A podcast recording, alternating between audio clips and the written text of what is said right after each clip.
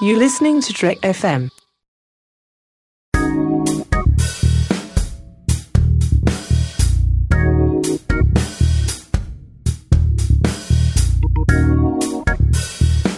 Hi, welcome to Commentary Trek Stars, T R E K.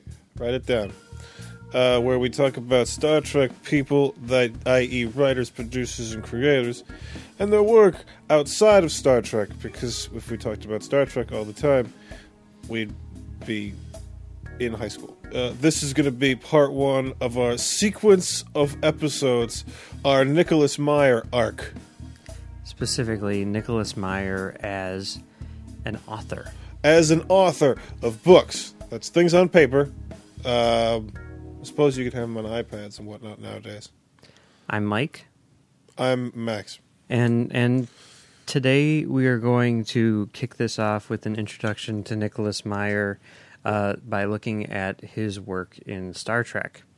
Re- really, only uh, three things, yes. but they're three amazing things. Two amazing things and one really good thing. Okay, well let's let's jump into the first thing. Let's jump into that first thing. Nicholas Meyer. I think we should start with Harve Bennett. okay, Harve Bennett. What do you what do you want to talk about Harve Bennett? Harve Bennett opened the door for Nicholas Meyer. Harve Bennett did open the door for Nicholas Meyer. Harve Bennett was brought in as producer of uh, the Star Trek uh, movie series after Star Trek: The Motion Picture failed to, um, Be a movie. yeah, wow audiences in the way that some had hoped. I think He- it wowed Star Trek fans, Okay, but the problem was that there were not enough of those, right, which they should have been well aware of because of the whole it being canceled thing. yeah.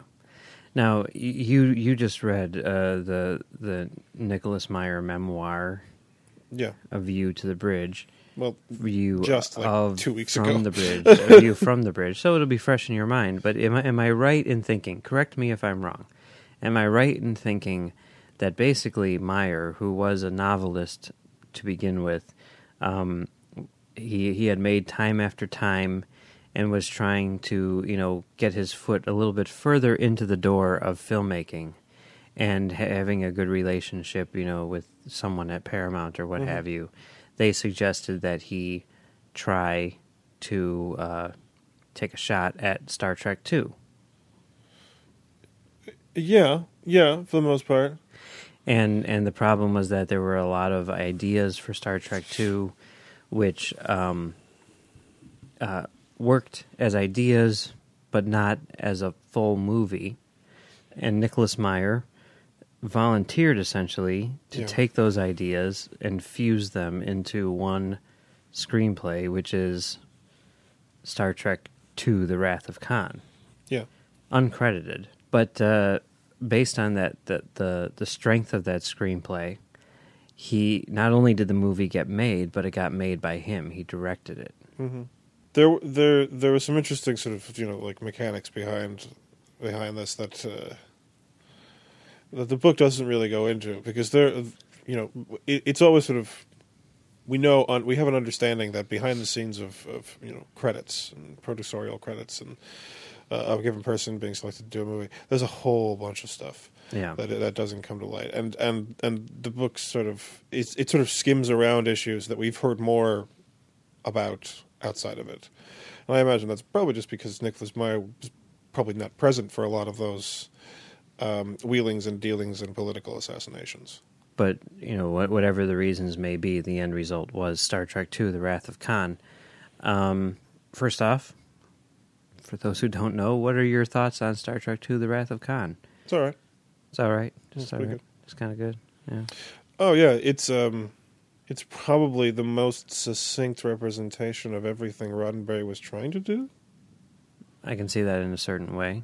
and it kind of it, it's it's pretty much a it's it's basically a perfect primer on on like the the general sort of Star Trek world, and by world I mean universe or whatever uh, continuity, and uh, it does sort of resolve a lot of basic sort of storytelling problems that the series had, and it introduces a lot of really amazing ideas, and I think that a lot of the the brilliance behind Star Trek Two uh, was in the crazy ideas that Meyer had to make sense of. Mm-hmm. And Meyer Meyer's sort of um, mutant power was to see the merit of ideas and not be blinded by the requirements of those ideas.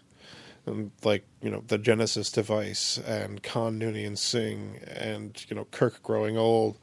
These are weird, sort of loaded things. And Meyer was able to, you know, essentially, you know, like a wizard, just see that they were all consistent if you looked at them a certain way, which is, which is really a brilliant thing. The idea that he was able to see these story elements and not be screwed up by the requirements of those stories. Well, I mean, I think that that uh, the fact that Star Trek Two is made by a bunch of non Star Trek people really helped to uh, to sort of um, give the franchise uh, a different perspective, which allowed them to sort of look at what it actually is. You know, I mean, when when you have like such a, a myopic point of view for the span of 15 years or something like that, you have a tendency to uh, you know lose sight of what it is that you actually are trying to do. And when someone else comes in and says, "Wait, wait, wait, wait, wait! I just watched these episodes. I know what you're trying to do, and you're you you, you can't see the forest through the trees right now. You know, let me take a stab at it and and try to uh, make it into something that that you are trying to make it into." Mm-hmm. I mean, that's that's what that's the that's the that's the mechanism that that most things try to use to stay in touch with the core. Mm-hmm. Uh, it's you know it, it it's part of why you know franchises on a regular basis do that kind of thing, and it's why studios have actually sort of incorporated the idea of fresh eyes yeah. into almost everything to the point of absurdity to the point where like you know screenwriters are hired on a regular basis to replace a previous one in order to have fresh eyes on the project. Well that that's that's a, problem you know usually more i think that the the fresh eyes should come in more along the lines of what pixar does you know, where you have like you know their think tank or whatever they call it. Uh, yeah, the the problem is the fresh eyes concept is is sort of fundamentally flawed. I mean, it's got merits well, to it, but it's not uh, uh, like it's not a it's not a tool that you can use uh, infinitely. I mean, it's a well, resource, no. and the fact is, like once you use it two or three times, it doesn't have any power anymore. Well, it, it's a resource, like you're saying. I mean, yeah. they they shouldn't hire someone else to come in with fresh eyes to completely you know, redo everything. But if you have someone come in and say, hey, I think I see what you're trying to do, and maybe you should do it this way, then you would be like, oh, yeah, okay, now I, I see the, where the problem lies, and I can, I mean, like, this is why the prequels are what they are. You know, there were no fresh eyes, no checks and balances. You, you know, I mean, you see that, the answer, that kind of the, thing. The prequels, the, the, well, the, problem with the prequels is not going to be solved with fresh eyes. It's it's. Let's use fre- let's use fresh eyes more. And uh, uh, this is this is a term I want to stick around for another twenty years. okay, so yeah, Star Trek Two. You know, uh, to me, it, it's it's a very amazing movie. I mean, to me, it like it did exactly what it set out to do. For me personally, like it got me interested. It got me hooked on Star Trek after seeing the motion picture and being like, "This is crap." You know, I mean, like I, I think I talked about it, uh, you know, earlier in our the start of our Roddenberry thing, but you know, watch the motion picture. First Star Trek I ever saw, really didn't like it at all. Was persuaded to watch Star Trek Two by my friend Matt, and fell in love with the entire franchise, and here we are today talking about it. Yeah, I mean, I, I we talked about this on the commentary for the motion picture. Yeah, but I, I, I grew up with Star Trek as part of my life. It was in my, apparently, uh, like I recently learned that I was that my timeline from my my very early childhood is wrong. That I was actually in, uh, I was actually taken out of the country when I was six months old, and somehow I already knew what Star Trek was by that point. So I don't know how that's possible, but somehow it's true and and uh, like by the time I saw the motion picture, I was you know like six years old or something. I might have been five. I don't know, but I I I loved that thing, and I didn't have any questions about its dramatic power. I just loved it, just loved it. And when I saw Star Trek Two, freaked me out. It was violent. People died. It's dark. Well, that's true. I, I actually remember as a little kid being over at at Benny's house and um, his sister, I think, was watching Star Trek Two on HBO. And then, and then you watched RoboCop. Yeah, and then I watched RoboCop. And I'm like, oh my god! No, no, that was a few years later. But I remember seeing Star Trek Two on the screen and being like, "Ooh, it's space stuff and there's star in it, that must mean it's like Star Wars. And then seeing you know Khan and it, it just I don't I don't I don't think I saw the part with the uh, you know The worm, the worm, but uh, I, it was certainly something which I was aware of. the last indigenous species species of Ceti Alpha Five. Yeah, and and I uh, you know that that was another thing you know like. I, I it, that had been built up so much that like I was like I'm a little scared. Like Yeah. we're talking to Matt, you know. And this is I mean just so everyone knows, I was 12 years old when this Yeah. happened, and I'm like uh, I'm a little scared of uh, you know the thing with the thing. I don't know if I want to see that. You know, maybe I'll close my eyes and you tell me when it's over with, whatever. You know, which I think I did because it, is kind of freaky. But what what can you do? See, the word never freaked me out. Whatever freaked, like what freaked me out was sort of like the the the the, the horror of, of of Khan's anger. Oh yeah, He was just so apocalyptically mad. It was like it was just like watching that guy. It was like, are people really like this? It- my my my horror as a child was always the result of like, oh my god, that guy's psycho. I am afraid of people like that. Did you think he was like a a, a, a one man weapon of mass destruction who can detonate the fleet and all it stands for? Um, maybe devastate the fleet, Not detonate. but detonate the fleet. That's not even a sentence. yeah, yeah. I mean, Khan is is really, and and that's the one thing which you know, whenever I, I think about it, I almost wish it wasn't Khan, because then you have it tied to Space Seed, and like one thing that I, I remember hearing, you know, back uh, when I was in high school working at a comic book store, I was talking to one of the guys who works there, and he was like, um, In high school, at a comic book store, talking about Star Trek. Those are some badass virgins. and and and uh, this guy, um, Shirley, that's not his real name. Oh my god! Don't call him Shirley. He he had a really interesting point, you know, which was basically like to put in he put it in comic book terms, you know, Star Trek II: The Wrath of Khan is sort of like Star Trek number 0. You know, it is a perfect introductory issue to Star Trek, you know? It mm-hmm. it tells you who all the characters are, what their relationships are. It sets up the entire world. It's a good example of what Star Trek is you know, on sort of like a quintessential level, but also at its best.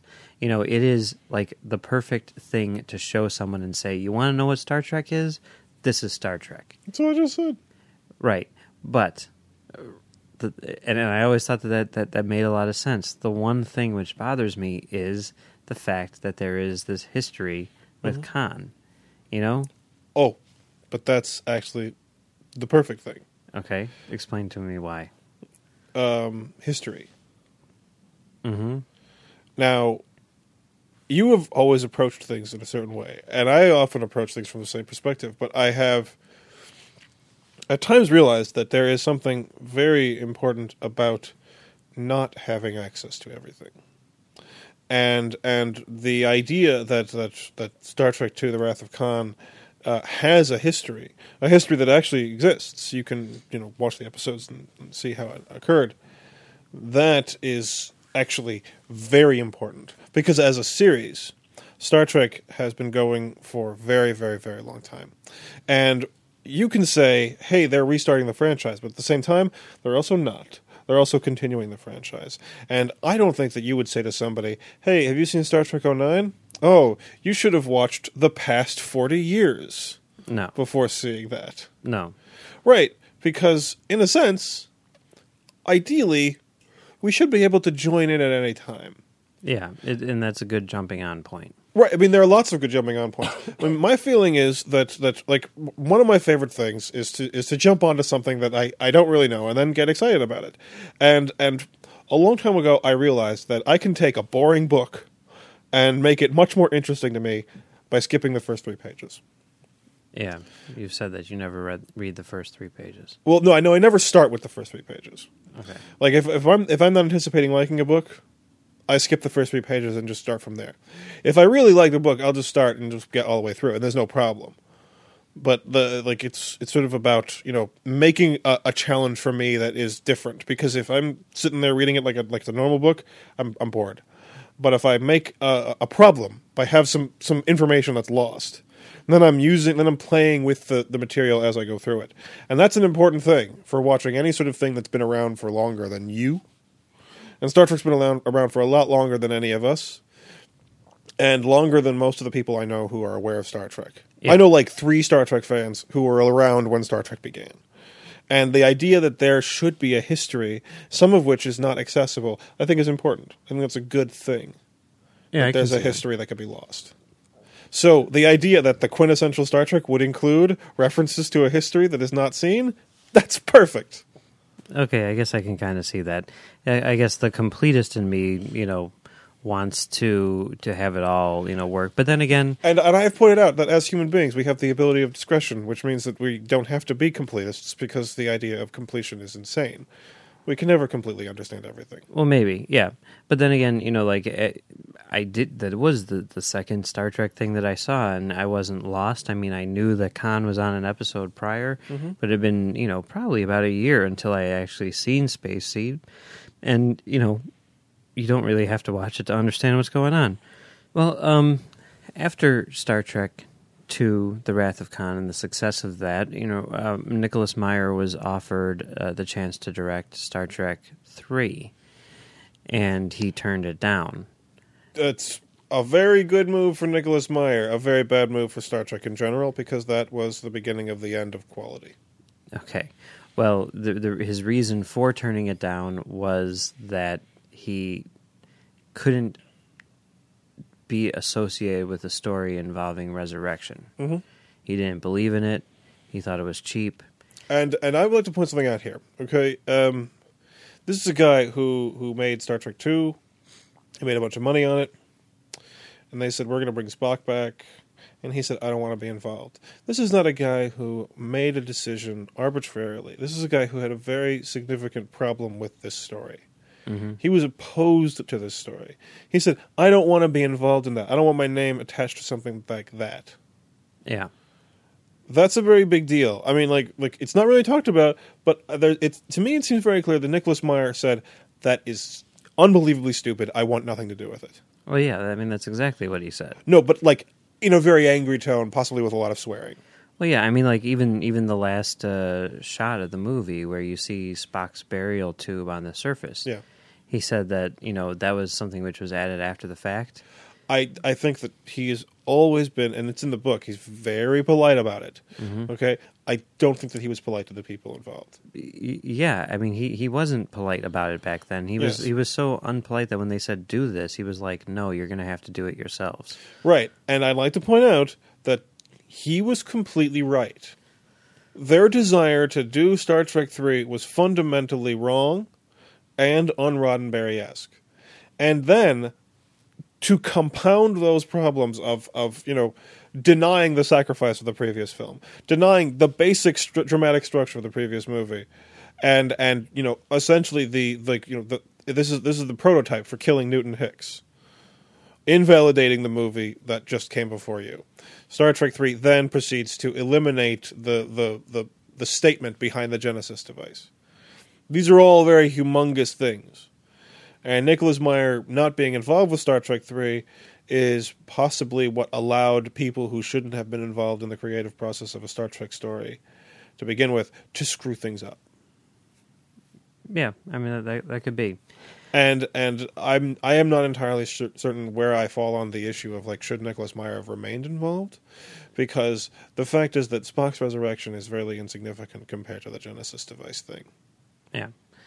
Well, th- that's that's what he seemed to to have the biggest problem with was Spock's resurrection, and he said that he he could come back after um, Spock was resurrected. He just couldn't be involved with that story itself, and he did come back immediately after Spock was resurrected. He was a writer on Star Trek for the Voyage Home.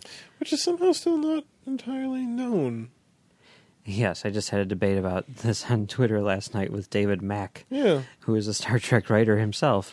Yeah, and he he, was talking about he was talking about like time after time yeah. and I was like, "Oh man, it's I amazing." saw I saw that and I was like I was like really he doesn't know that those are similar things. yeah, I mean like he was like, "Well, what's the I don't see any similarities." Oh well, You know, I mean they do they do they do start around he's like- forty five minutes in. Or uh, you know, he said the plot seems to be, you know, different. I don't see any similarities in the plot. And I'm like, well, It's true. the tone, He, goes in a different direction. the tone, the gags, you know. I'm like, and it's been a while since I've seen Time After Time, so I couldn't cite specific examples. But I remember watching Time After Time and Well, going there's, like, there's the antique shop. oh my god, the antique shop. Okay, yeah, that's what what, what I kind of thought. You know, um, The antique shop scene is super weird because it's it's basically the same scene, okay, yeah. and and I like to- that's I- I'll have to I'll have to watch it again and uh, yeah. and, It, like the, the, the important thing here is that if you don't see a tonal connection between Time After Time Well, and Star Trek Four, he he was like, well, tone. It seems he's like it seems weird to criticize a a, a writer for having similar tone. who's criticizing? That's what I said. I'm not criticizing. You know, I, I like both movies quite a bit. I If just thought it was really weird that he did like the same thing twice. Right, but I mean, if your if your if your story involves going going through time traveling to what is now, Yeah. that's going to be funny. Especially now, San Francisco. You know, it was even the same. Well, where else city. are you going to go?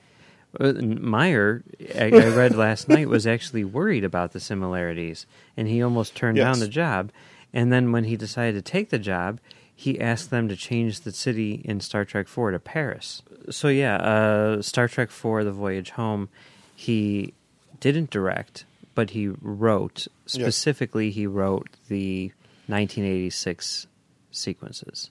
Right, but I mean, he wrote them in the sense that you know he he crossed out the names from the Time After Time script and then and then had it uh, FedExed over to the people making Star Trek Four.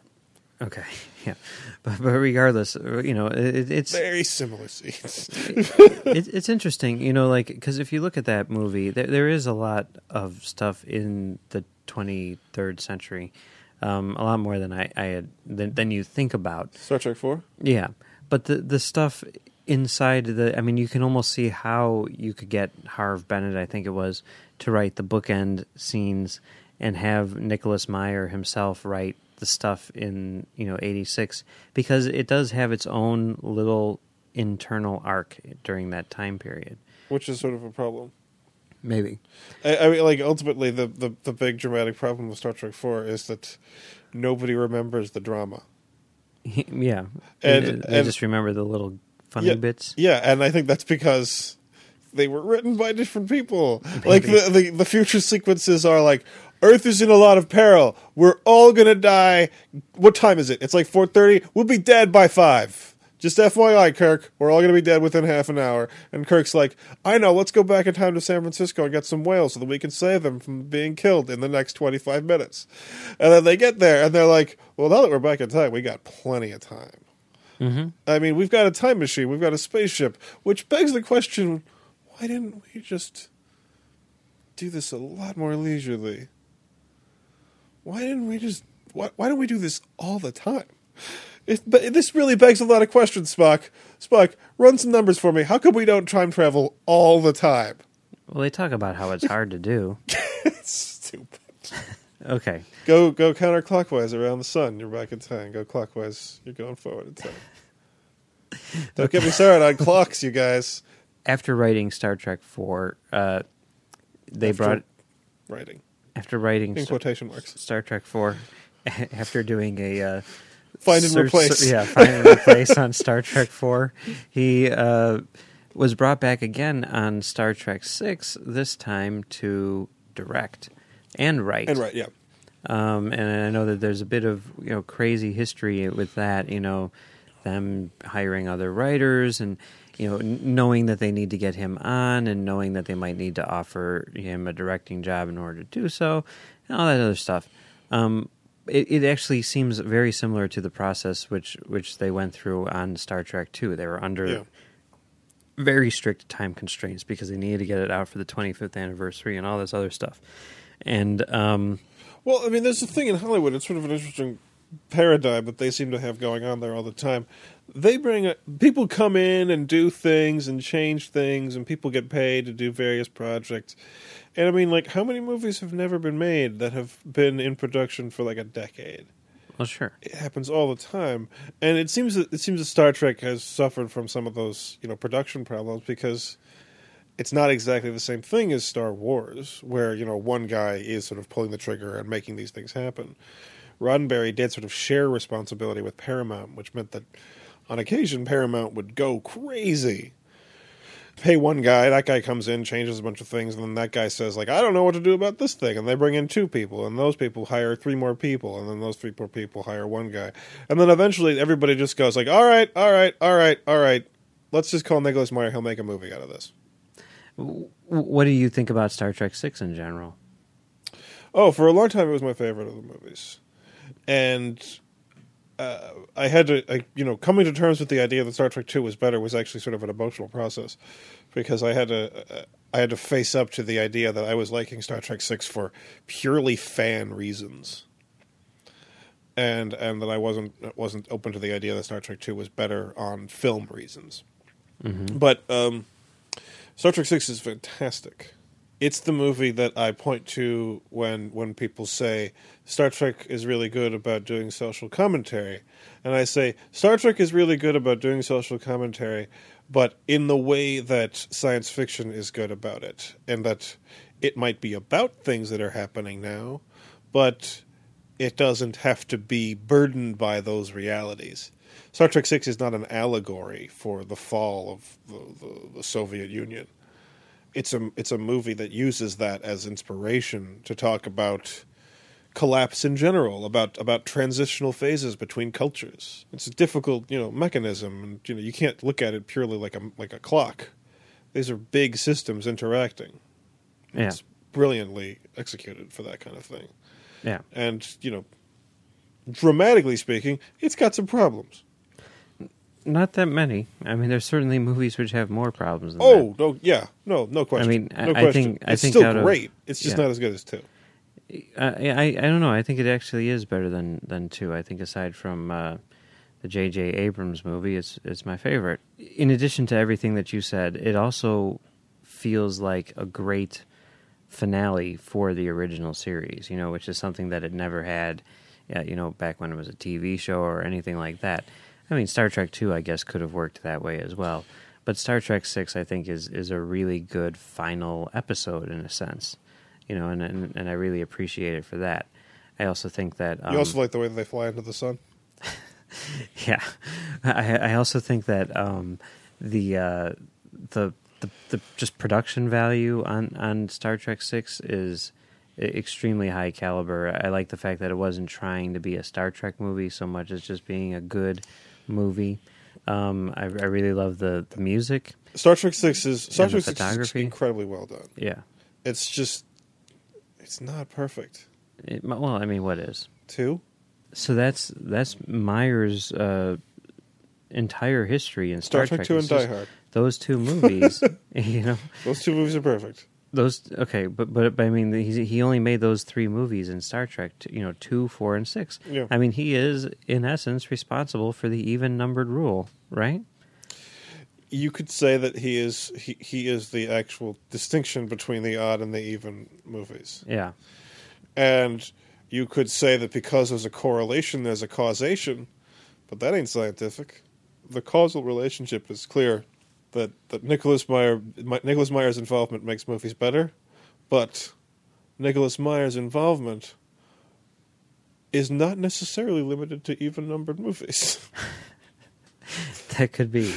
I Um, think it's entirely possible that somebody could hire Nicholas Meyer to make a movie that was an odd numbered one in a series. It, that you know, we we may never know that, but I mean, that's that's that's quite possible. I think that it should be exp- somebody should try it. Somebody try to get Nicholas Meyer involved in something that's an odd numbered film. We should we should hire him for the next Star Trek movie. Okay, all right. After after Into Darkness, when when when they do the search for Spock, but again, kind of in a way, sort of. You guys in parentheses, all that's in parentheses. We should get him in on that. Where it's not a resurrection; it's just a really long behind the scenes process where they recast Spock. Okay, all right. Um, That's a fantastic idea. I want to see that. the feature film about casting Zachary Quinto, The Search for Spock. hey, you know, hey, someone could do it. They need If anybody could do it, it's Nicholas Meyer. Nicholas Meyer. that guy knows how to make a good Star Trek movie. Yeah, you're right. You're right. I, I'd watch it. I'd watch it twice. Kirk and Bones get transported into the real world, and they have to they have to make Star Trek in order to go back into that universe. hmm They go into an antique shop. Yeah, They see Leonard Nimoy. How much can I get for these original Star Trek props? and then the guy's like, "Whoa, not much here because I'm not a nerd, but I know a guy." And then, yeah, this is a solid plot for a movie. All right, I'm gonna get on that. So, a- a- any final thoughts on Nicholas Meyer as a Star Trek uh, writer director? As Star Trek writer and director, we all know we love this guy's work. We we want to see him do more things, and it's unfortunate that he's you know a single human being that he has a corp- corporeal limitations that he can only be in one place at one time, and that you know he has a lifespan. I think that we should get on this whole cloning thing. Mm-hmm. You know, get get just start making another one of him because when when he does, we might not have anyone left that knows how to make a good, smart Star Trek movie. Well, I don't think that that's true, but uh, you know, certainly he is um, up there as far as Star Trek movie creators are concerned, as far as Star Trek creators are concerned. And uh, we're going to be looking at his um, novels. We are doing Target Practice, The Seven Percent Solution, The West End Horror, Black Orchid, Confessions of a Homing Pigeon, and The Canary Trainer. He likes birds. So we are uh, going to be looking forward to that. Next week we've got uh, Target Practice, his first book. After that one, it's going to get good Okay, because that one is not super good. I'm I'm looking forward to Target Practice. Haven't read it yet. I'm looking forward to it. And we, we've got some some really cool guests lined up, and I'm not going to say who, just in case anything falls through. But yeah, we've got some people, some some experts in various fields, some some literary uh, uh, fans, and, and what have you. And, and I think that uh, that that that this will be a, a good little series. And then we'll take a break Good little series. Good little series. Don't say a good little series.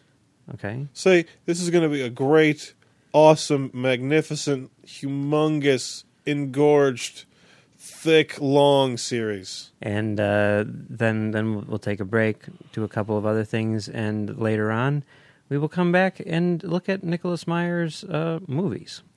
So that's the plan. Um, as always, you can find us at our other show on commentarytrackstars.com. It's called Commentary Trackstars. You can find audio commentaries for Star Treks 2, 4, and 6 on there if you want to hear what we have to think about Nicholas Meyer's work on Star Trek in depth. And uh, you can also follow us on Twitter at ComTrackstars or email us at comtrackstars at gmail.com. So, So uh, many things. so many things. um, so there you go. Thanks for listening. And we will be back next time with target practice. Target practice.